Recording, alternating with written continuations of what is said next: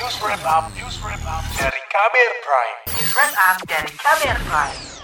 Saudara Polri berencana melakukan patroli di dunia maya, menegur dan mengedukasi ancaman hukum atas tindakan yang melanggar Undang-Undang ITE. Alih-alih membangun suasana sehat di dunia maya, ada potensi hak masyarakat dalam berpendapat semakin dibatasi. Berikut laporan KBR yang disusun jurnalis Siti Sadida Hafsyah. Markas Besar Kepolisian berencana lebih aktif melakukan patroli di dunia maya.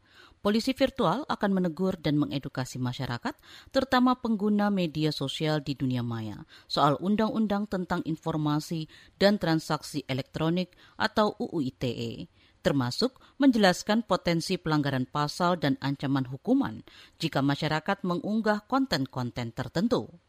Dalam rapat pimpinan Polri 16 Februari lalu, Kapolri Listio Sigit Prabowo mengklaim pembentukan polisi virtual dan patroli di dunia maya dilakukan untuk menghindari perpecahan dengan tetap menghormati kebebasan berpendapat.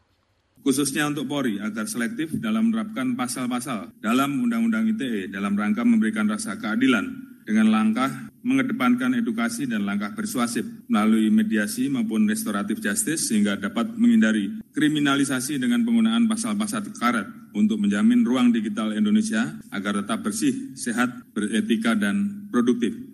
Langkah polisi ini menuai kontroversi. Ada yang mendukung, tapi tidak sedikit yang mengkritik. Yohana Cavela, seorang wirausaha muda di Bali mendukung rencana Polri. Menurutnya, polisi virtual dapat mendorong masyarakat lebih beretika dalam berkomunikasi di jagat maya.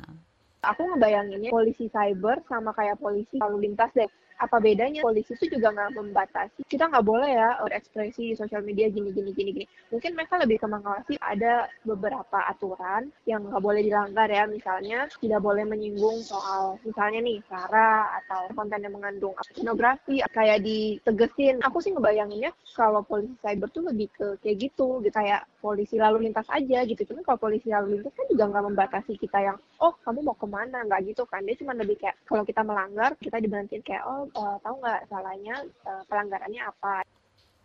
Pendapat berbeda dilontarkan Batilael Chriswit, mahasiswa Universitas Multimedia Nusantara Jakarta ini menilai patroli yang akan dilakukan polisi virtual dapat mengancam kebebasan masyarakat dalam berpendapat.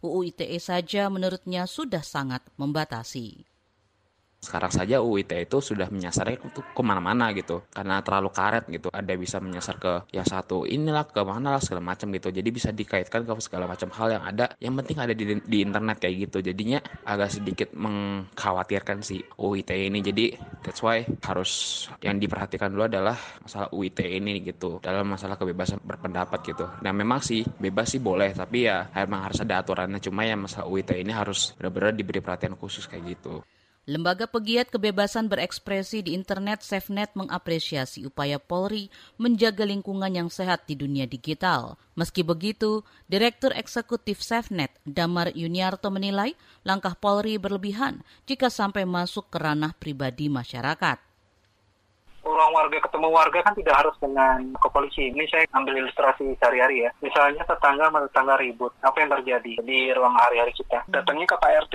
didamain sama Pak RT, ya kan? Jadi ada pelibatan mediasi dan itu tidak harus polisi. Saya rasa tidak semua harus dimasuki oleh polisi. Kapan polisi harus masuk adalah ketika memang jelas-jelas ada tindak pidana. Kalau tidak ada tindak pidana sebenarnya kan tidak boleh masuk ke polisian. Nah sekarang ketika seseorang merasa misalnya dicemarkan nama baiknya di ruang cyber, polisi harus masuk atau tidak? Menurut saya juga tidak perlu karena e, ruang polisi adalah di satu sisi adalah untuk hadir menyelesaikan kasus-kasus memang yang di situ terbukti ya ada pemidanaan yang hmm. berat.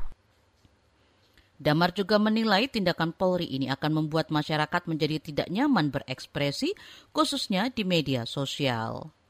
Tanpa polisi berkeliling pun, situasi yang dirasakan oleh masyarakat sekarang itu adalah suasana ketakutan.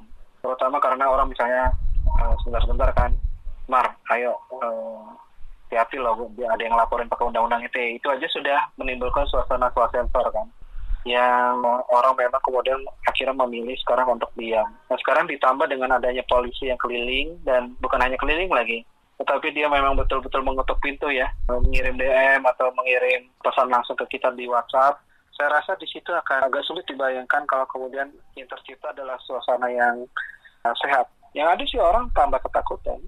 Damar Juniarto khawatir upaya Polri ini berpotensi membatasi hak masyarakat mengekspresikan pendapatnya di dunia maya. Laporan ini disusun Siti Sadida. Saya Fitri Anggreni. Kamu baru saja mendengarkan news wrap up dari Kabel Prime.